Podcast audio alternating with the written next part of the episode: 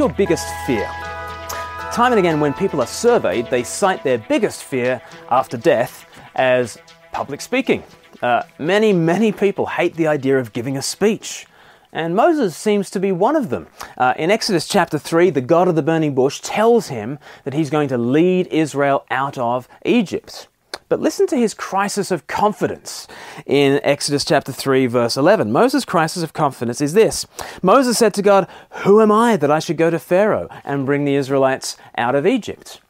This begins a two-chapter-long dialogue between Moses and the great I Am, uh, in which Moses keeps on saying, look, I can't, I'm shy. Um, I wonder what you would say to Moses.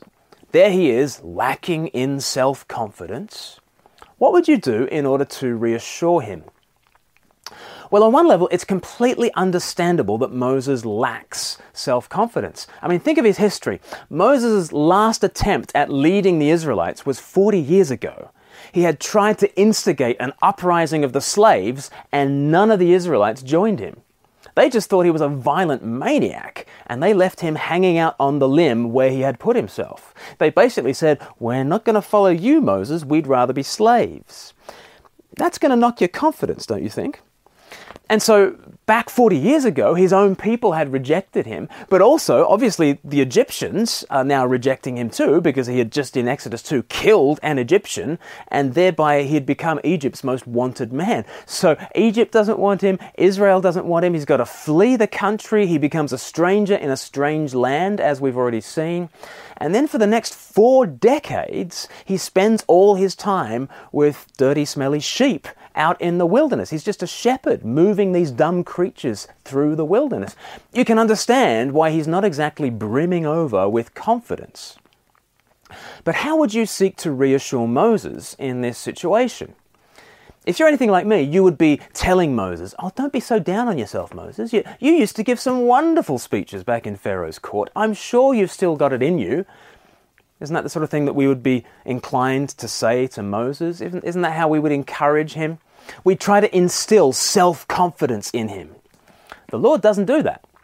Here's how the Lord addresses Moses' fears in verse twelve. Chapter three, verse twelve, God said, "I will be with you. I will be with you." There used to be a saying in tennis that the greatest double team imaginable was John McEnroe and anyone. Uh, John McEnroe and anyone could win Wimbledon. You know, if, if you happened to be that anyone, Uh, wouldn't it be absurd if, you know, you were there in the pre-match press conference, you know, talking about the game tomorrow, and you're saying, "Oh, who am I to win a, cha- a tennis championship? Who am I to win Wimbledon? I'm not a brilliant tennis player."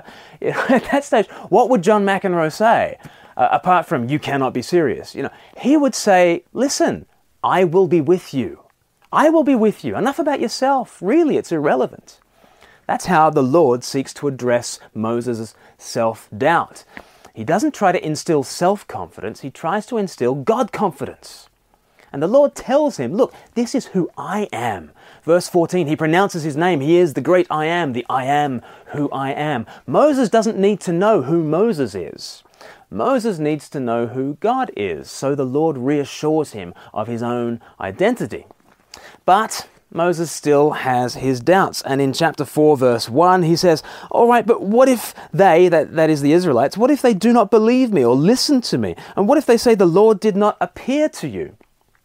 Well, the Lord gives Moses three miraculous signs to authenticate his ministry. That's in chapter four, verses two to nine. But even this is not enough for Moses, and so verse ten, Moses said to the Lord, "Pardon your servant, Lord. I've never been eloquent, neither in the past, nor since you have spoken to your servant. I am slow of speech and tongue." Now again, if I was reassuring Moses, I'd probably say, "Oh, nonsense, Moses. You've got a lovely speaking voice. I'm sure you'll do wonderfully." Um, the Lord doesn't do that. The Lord's different. Again, he seeks to take Moses' eyes off of himself. Verse eleven, the Lord says to him, "Who gave human beings their mouths? Who makes them deaf or mute? Who gives them sight or makes them blind? Is it not I, the Lord? Now go, I will help you to speak, and I will teach you what to say." But, verse thirteen, Moses says, "Pardon your servant, Lord. Please send someone else." Verse fourteen, then the Lord's anger burned against Moses. Finally, the Lord is angry with Moses, not for some failure of self-confidence, but for Moses' failure of God confidence. Moses does not trust the Lord to do in him what the Lord commands of him.